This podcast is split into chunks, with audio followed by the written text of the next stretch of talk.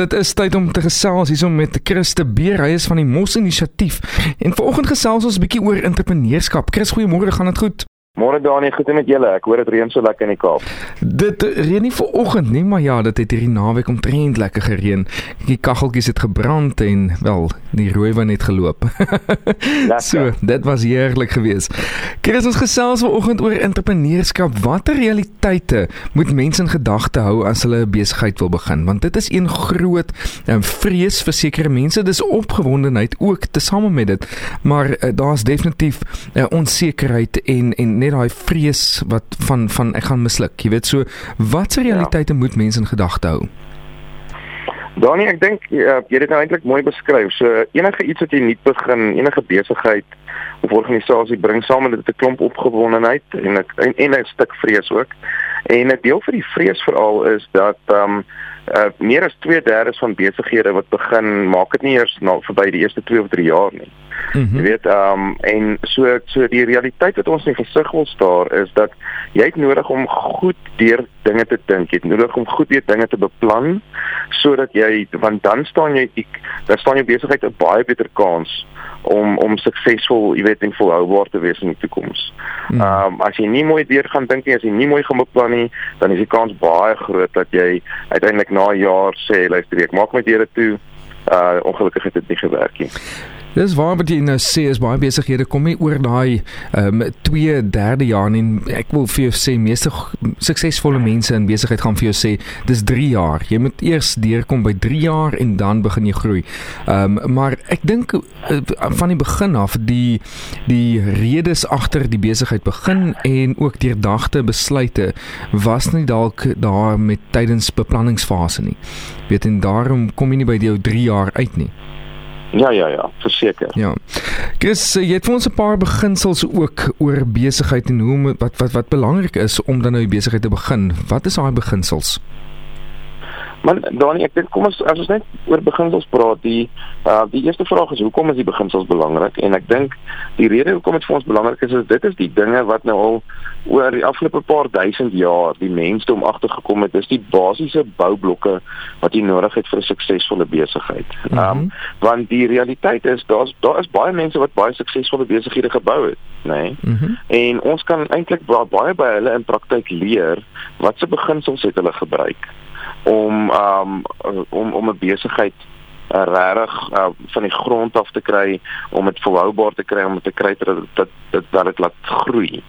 Hmm. En um ek byvoorbeeld um uh, een van die beginsels is jy jy moet 'n uh, jy moet 'n probleem oplos. Nee. Ja. Jy jy as jy nie as jy nie vir mense 'n probleem oplos waarvoor hulle bereid is om te betaal nie, gaan jy nie 'n besigheid kan bou nie. Ja. So so die die beginsels vir besigheid is is regtig baie belangrik. So. Nou, jy gesels oor die beginsels. Het jy dalk vir ons 'n raamwerk om hierdie beginsels te verduidelik? Ja, ek het nou die dag uh, die ouens van business uit simpel het so oulike raamwerk wat ek nogals gedink het dit help ou net om te verstaan waar moet jy fokus, nê. Nee? Um, en die raamwerk wat hulle gebruik is 'n vliegtyg. So mm -hmm. so as jy wil verstaan waar moet jy fokus, dan dan 'n besigheid werk baie soos 'n vliegtyg. Nou as ons by die eerste beginsel begin is as jy nou dink aan die cockpit van 'n vliegtuig, nê, nee, die die vlieëniers wat daar vlieg. Ehm um, daai is is soos die leiers van 'n besigheid, nê. Nee. Ja. So uh, jy moet goeie leierskap hê. As jy nie goeie leierskap het nie, dan val die vliegtuig. Uh en en en en elk alle leierskap het 'n het 'n ordentlike dashboard nodig, nê, nee, wat hulle mee besluite kan maak.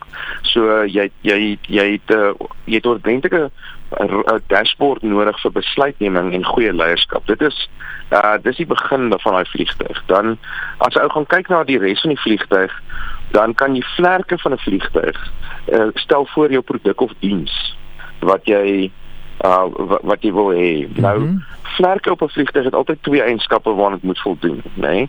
Hulle moet lig wees en hulle moet sterk wees.